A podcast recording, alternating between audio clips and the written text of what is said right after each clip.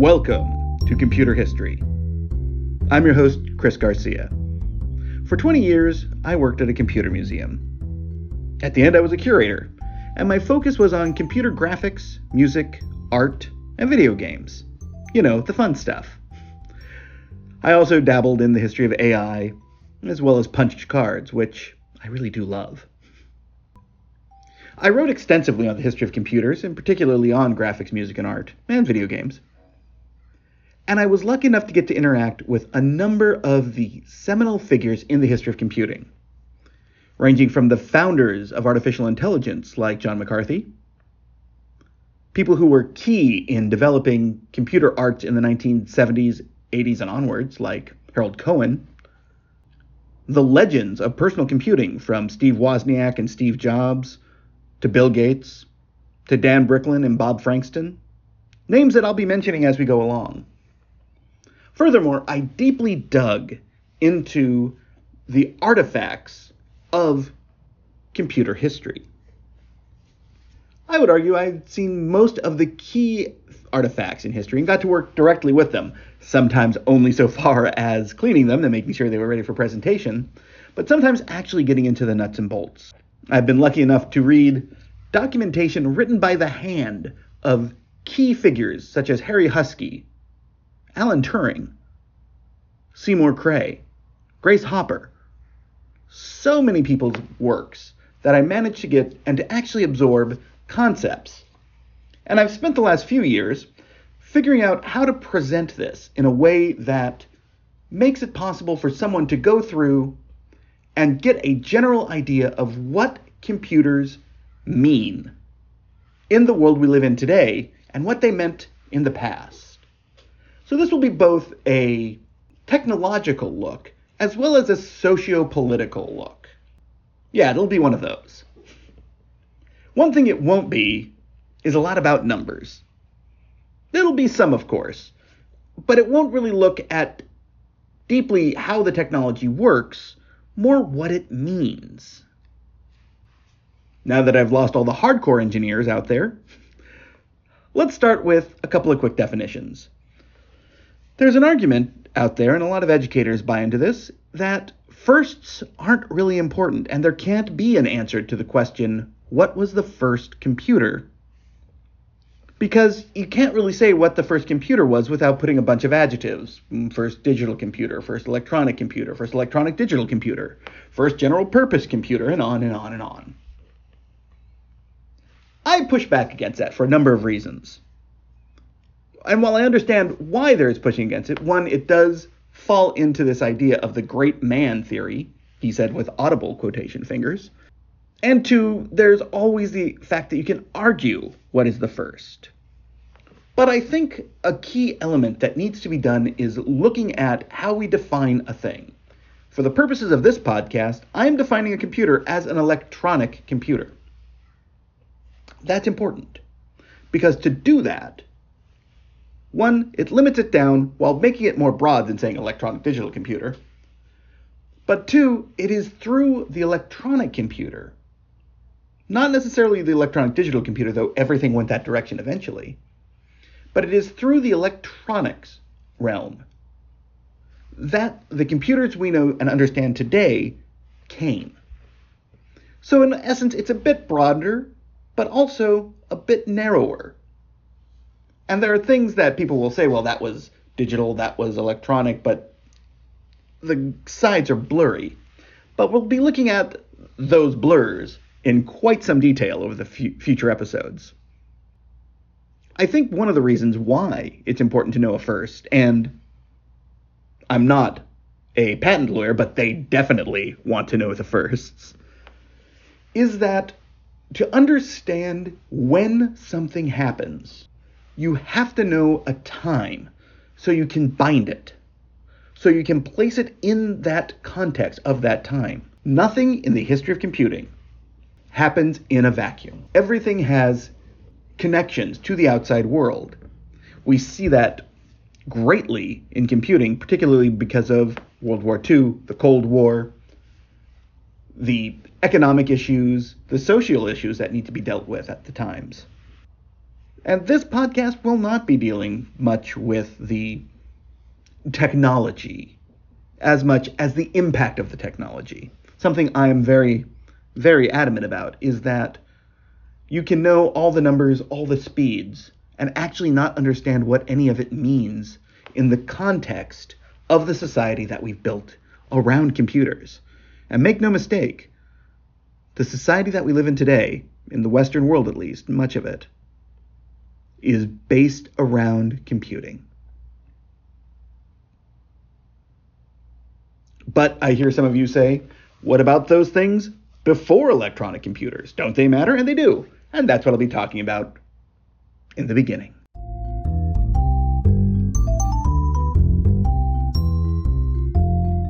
Now we're going to have to define some terms. And the first term I really need to define is what's a computer? And for the purposes of this podcast, do not quote me on any dissertation. A computer has five elements and two concepts. First, it has to have a processor, and that processor can be any number of things. It can be electronic, and that's what we're going to focus on in this podcast, but historically, it could be electronic, it could be mechanical, electromechanical, it can be liquid, it can be a person. We'll talk more about that in a bit. But it has to have a processor where the actual work of computation is done. And the first concept is it must be a thing that does computation. That will actually make some things that often get lumped into computer history obvious that they're not actually computers. More about that later. Second, it has to have storage. Now, there's a lot of arguments here that it doesn't really need storage, but storage is an important aspect of computing as we'll be looking at it.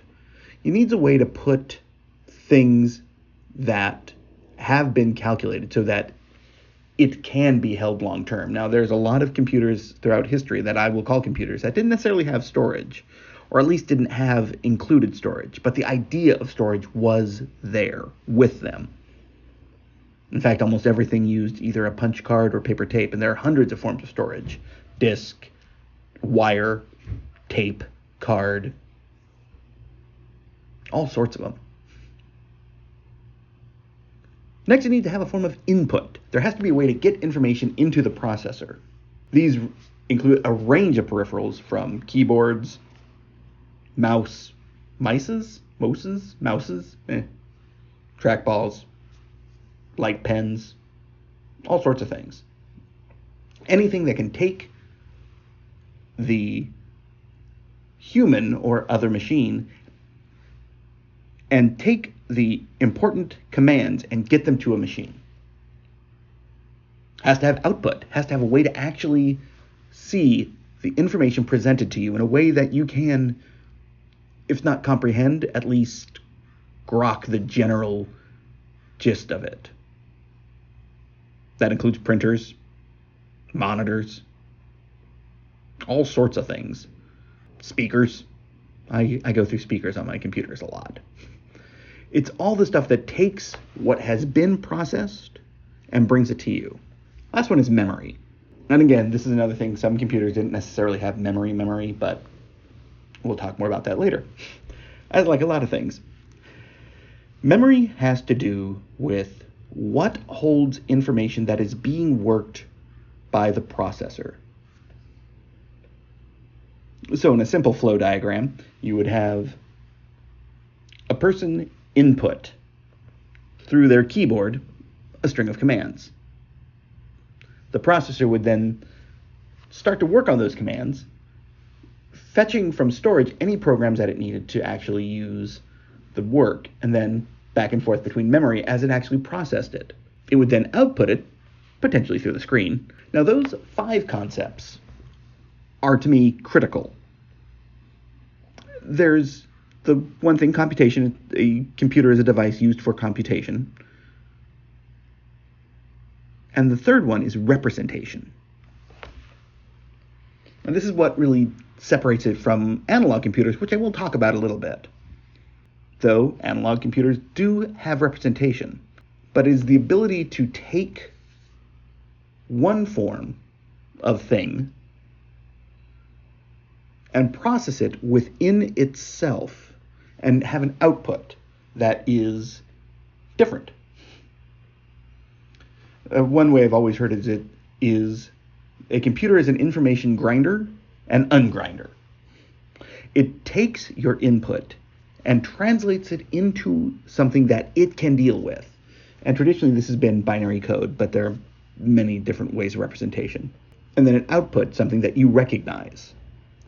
You're not dealing with, or at least very, very rarely, anything that is actually the elements that you input. You're putting it, it's, or that it deals with it in. You're getting output in a different form, a form that you can understand. In essence, there is a translation, two translations. It's taking your input and translating it into something that it can understand, and then it is outputting it after translating it into a form that you can understand. See? Easy. There are a whole bunch of other things that are, of course, attached that we'll be talking about interfaces, software, so on and so forth. But that's really the five elements and two concepts that are going to inform the definition of computers we're going to use here. And again, I said electronic, which is, well, let me just read here from Merriam Webster's dictionary of relating to or utilizing devices constructed or working by the methods of the principles of electronic, uh, relating to the flow of electrons. Okay. Okay, that's that's fine. That's clean, I guess. So all this is to set us up with this idea of what a computer is. Let's talk about things that aren't computers that often get lumped in because they had an effect on how computers would evolve. As long as there have been people who need to keep track of stuff, there have been forms of computation. Some devices would even be considered computers by some people who didn't have a very stringent form of what a computer meant. There are devices for counting, for sure. Things like tally sticks. There's the famous Lebombo bone, which is around South Africa, and it might be the oldest known mathematical artifact. It's about 35,000 years old, and there are 29 notches, and it's cut into a baboon's fibula, the leg bone, uh, which would have been used to keep track of, well, something. We have no idea what. The key there is intention. But here's an important element here. This is just counting. Counting doesn't really work as a form of calculation, computation, not at all. It allows, it is a form, though, of storage and potentially memory for the individual who is doing anything with that information. They're recording forms from all over the world, including things like calculi, which were little clay spheres which had things inside of them to represent what was being held, uh, counting rods, of course. But the real big deal was the abacus. And we know the abacus dates back at least 4,000 years, possibly 5,000. And there are various forms of abacus that have continued on well through to today. And the abacus is, there are different forms, but this is the one that we see the most of, is columns, which represent a power. So usually it's 10, hundreds, or singles, tens, hundreds, thousands, tens of thousands, hundreds of thousands, millions, and so on and so forth. And what's interesting is if you have, say, a 10 bead abacus, you can actually break it up into two five digit numbers, which you then use to calculate between that. It's a really fascinating and versatile machine. The famous form of it, of course, are reckoning boards or tables. These were usually tables or boards with lines in them to represent the various sections, and you would move counters Uh, jetons is what uh, the French used, and European counting houses use this, or sometimes it'd even be a checkered cloth that would be placed on the table and you'd move them around. The abacus, as we know it with the rods and the beads, is also very, very old. But what's interesting is none of these are computers or even calculating devices. They're aide de memoires. The human is actually doing the calculating and is holding it in the thing to aid in that calculation. In essence, it's the operational memory. You are doing the calculating, but you are using the abacus to actually hold the numbers as you are operating on them. This is a key distinction between the abacus and computers or even calculators. It's not doing any calculating, it's allowing you to make the calculations and to have some tangible form to represent it. Analog computers date back also to the ancient world. And we are not 100% sure, but we do know that there were forms of automata dating back to ancient Egypt and Babylon. Possibly the most complex early version we know of is the Antikythera mechanism. This is a Greek piece dating from about 150 to 100 BCE. The idea is this it was used as a sort of a calculator, perhaps to calculate the dates of the Olympics, perhaps other things, but it definitely kept track of the known planets and the moon. Now, this is pretty darn advanced.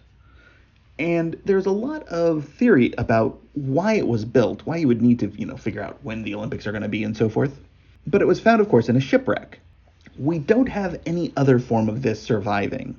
And there may have been hundreds, there may have only been the one. It seems unlikely. And one theory that I've definitely posited over the years is that if the longer something survives, the more likely there is more than one of them, unless there is only one of them and it is revered. So you might have thousands of swords of a particular type, and some may survive. But if you only have one of a particular type, it is unlikely to survive unless that sword becomes revered, unless that sword represents something more than itself. The Antikythera mechanism may have been more important than just the device. It may have had some significance to as being transported between important figures in the government who used it as a important device for figuring out things. We don't know. There's no documentation that we can look at. It'd be great if we ever found a user's manual. Mechanical devices, in particular, forms of orrery, which represent the planets and other astral bodies and would move in relationship to one another, have been created for centuries.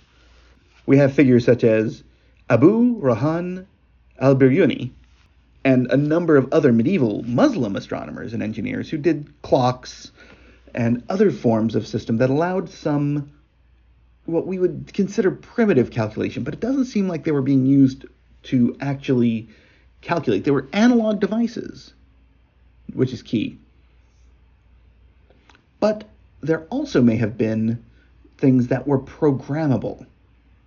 And that's difficult because you were still at a very limited amount. So it wasn't general purpose, certainly, but it was a very specific reprogrammable system that allowed you to run various checks. So if you wanted to figure out, well, I want to know where the moon will be in six weeks, and I want to know the relative position of Mars. Well, oh. you just move it through. The Renaissance saw the rise of a number of different arts and sciences. An important figure here is the, the Scottish mathematician John Napier. And Napier developed the concept of logarithm. But more importantly for us, he developed Napier's bones, which allowed you to take, so you might have five numbers in a number you want to represent, so one, two, three, four, five, for example, and you could figure out multiplication using them by placing them in certain orders, and then adding adjacencies. That's as thorough a definition as I can give because I barely understand it. I've done it. a number of people actually took these concepts and made versions of them. Wilhelm Schickard, who was German, figured out a machine that could actually do this by uh, you would turn dials and it would have the numbers and you would do the additions. About the same time, you had the idea of the slide rule. And the most famous figure in there was Edmund Gunter, who built a sliding single scale logarithmic device. Who built a sliding scale logarithmic device. William Oughtred in 1630 came up with the circular slide rule, which still to this day is pretty awesome. I have a few of them. you could take different ideas and move them around, and it wasn't until the 1620s that you saw it wasn't until the 1640s that you started to see the idea of machines that actually did full calculations that were not requiring the precision of a human. The downside of a slide rule is your vision. You can only get as accurate as you can see the delineation on the actual rule. But Blaise Pascal created several very important mechanical calculators. And these calculators, called Pascalines, started coming up around the 1840s and 50s. This turned out to be amazingly influential. And systems like this were built well into the 1800s. One was by Charles Xavier Thomas de Colmar, about 1820, and it was called the arithmometer. And the arithmometer was super significant in bringing the electronic digital computer to something that could be mass produced. It could add, subtract, and had a movable carriage that you so you could multiply and divide. Division was difficult, but you could do multiplication easily. It used a stepped drum concept, which had been invented by Leibniz years before, but we'll mention Leibniz briefly. Leibniz. All of this led to the idea of the mechanical calculator, which exploded in the late 19th and early 20th centuries. The reason for this were several devices. One, a fellow by the name of Hans Egli, founded a company that released a system called the Millionaire. One story I've heard about the Millionaire was it was sort of named the same way Tombstone was named. Tombstone, of course, famously was the only thing you're going to find out there is your tombstone, and he found a stake and turned it into a major city, which he called Tombstone. Supposedly, the millionaire, as someone said, you'll never make a million dollars selling numbers. And yet he did. Nevertheless, it was an important advance on the Thomas arithmometer, and thousands of them were sold. Many other people founded companies to actually start to sell these. Most importantly, Friden, Marchant, Monroe. But most importantly to me is Burroughs. Founded by William Seward Burroughs. No, not the junkie who also could write some really good stories. The Burroughs Company would actually go forth and make some of the most important mechanical calculators of the 19th, of the end of the 19th and early 20th centuries. They would also become very important in cash registers. This would also lead them to entering pretty early on into the electronic realm, to the electronic computer, and forward. They did some very important work. Calculators are not necessarily computers. Particularly mechanical ones are certainly not, not just because they're not electronic, but because they may have some storage, they may, but really they're not storing. They're doing simple processing, absolutely. And they have to have an input and an output. But they don't have storage, usually once later, things like the HP 35 did have storage capacities. But what passed for storage in a Burroughs or Marchant or Monroe calculator was you would stop, and if you didn't reset, didn't change the numbers. But really, that's more memory. But there's not really memory, it's doing it directly. You would press a button and it would advance a wheel that amount, and then go on and so forth. The key here, though, and very important, is that all of these things are aids to human interactions. At the end of the 19th century, we're seeing a boom in American business and business around the world as well. It became necessary to mechanize calculation. And there's a figure who, even earlier, was looking at doing that, and who sometimes, erroneously, gets called the father of the computer. Of course, I'm talking about Charles Babbage.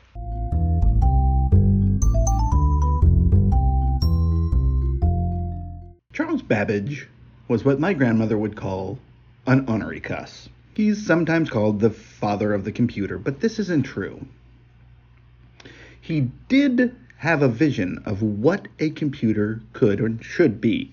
He started by developing a very complex mechanical calculator called the difference engine. He never actually made one, he made parts of one. But it wasn't until much later that one was actually built, initially by a couple of Swedes who thought that Babbage had actually made his, so they made theirs, the Scheutz engines. But he abandoned the difference engine, which was designed to calculate navigational tables. In 1833, he developed a design called the analytical engine. And the analytical engine more or less has the ideas of the modern computer. You could input, in this case via punched cards. You had a thing that he called the store, which is where the information would be held. It had a printer for output. It had a processing section, which is a whole bunch of cams and gears and so forth, which he called the mill, which I think is a better name. We should have gone with mill instead of processor. But it also had a set of ways things would turn in very particular orders that you would kind of look at as microcode or subroutines. These are all really, really cool things, way ahead of their time, except for one minor problem. It never got built. It did get designed, and for the most part, what was there probably would have worked.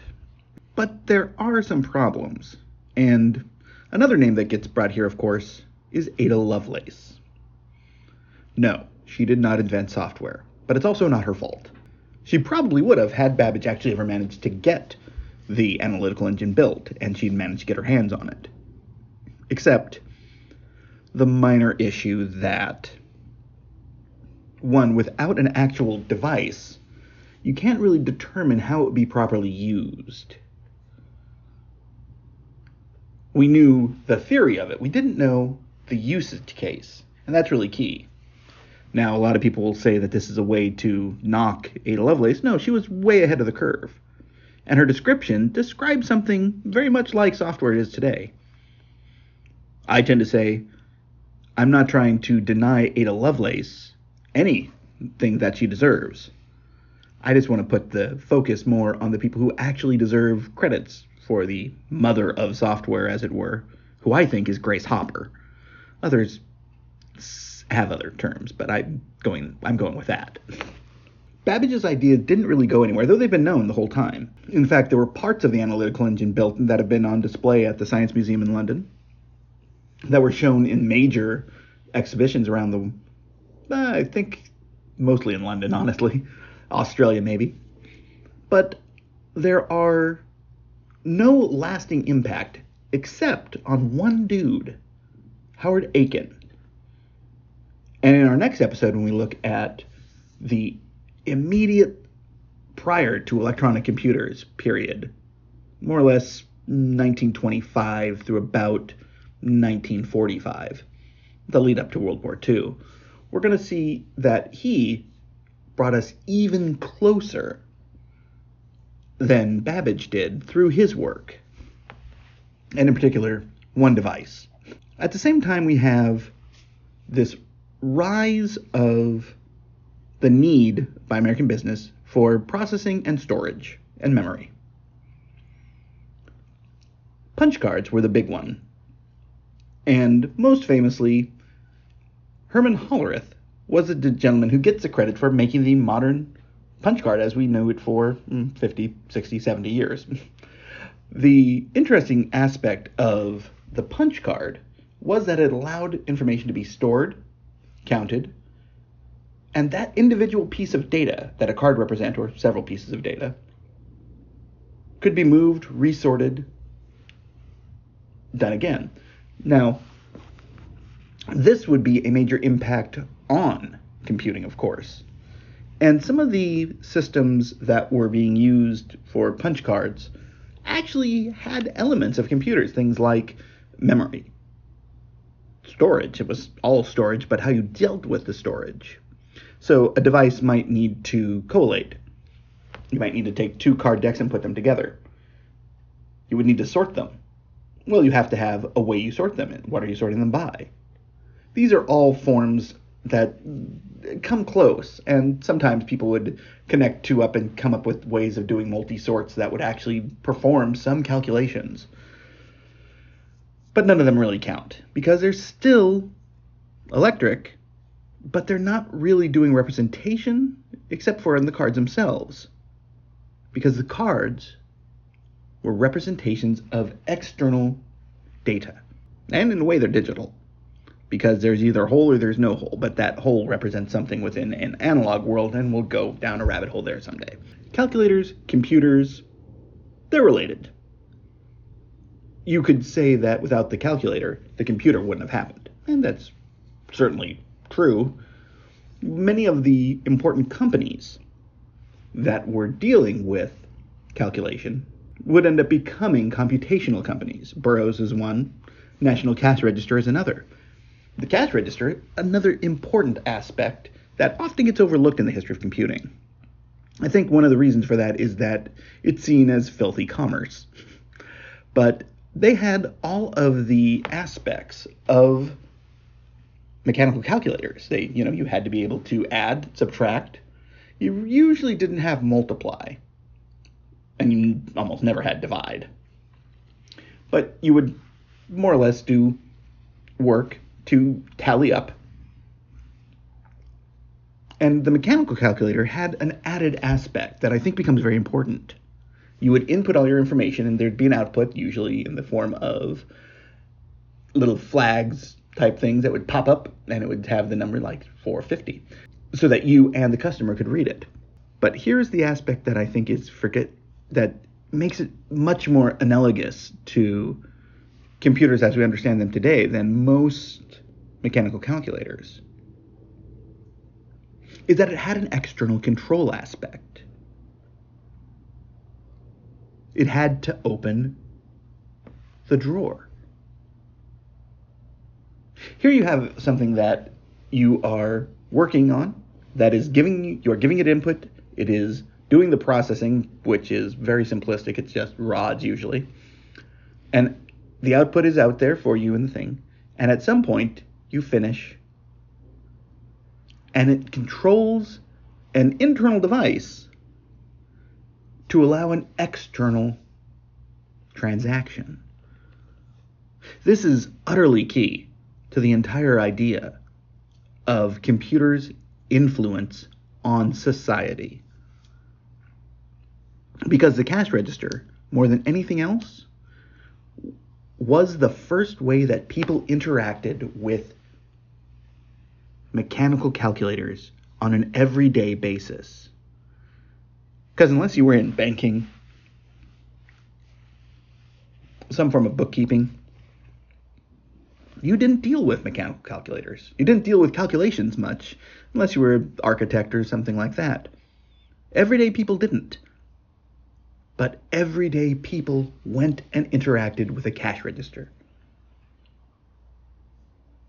They knew that the values being shown in the output were monetary. And you had to ensure that your processing in the device matched what was being shown because that had a direct influence on you. There's a famous story about abacuses that in China, in particular at the Happy Valley racetrack, people didn't quite trust that what the abacus, they trusted the abacus, but they didn't trust when they moved to electronic calculators.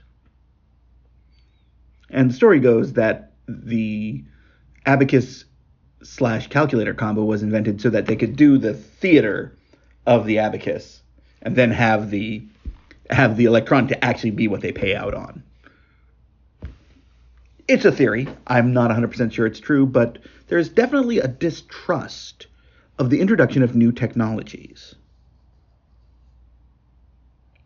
And since you're seeing in a cash register the numbers come up, you can sort of have an understanding that, oh, the values that are being entered are right, or at least in the right neighborhood, if, even if you can't keep track directly. On the other side, though, electronic digital computing, or electronic computing in general, you can't really see what's going on. You have to place trust in it. And the abacus, the mechanical calculator, and particularly the cash register, give you an example that you can understand and see. Computers require trust, sociologically speaking. That's a difficult aspect and sometimes keeps them from entering into wider use.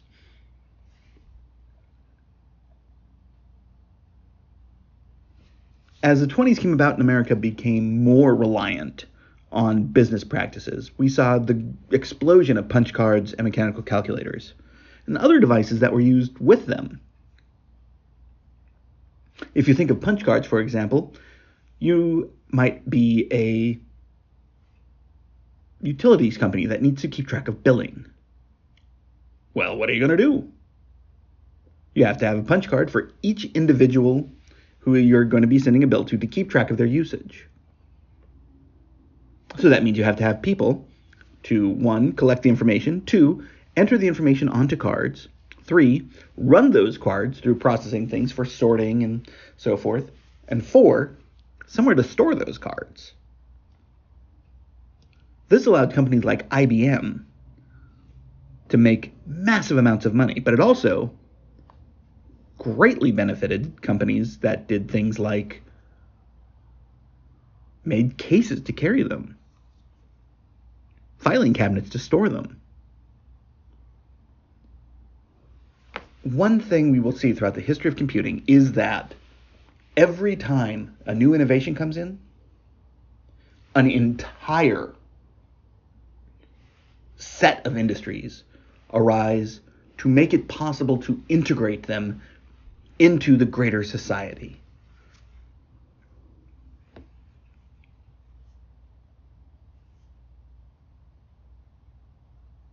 A great way to look at it is before the mouse, you didn't need mouse pads.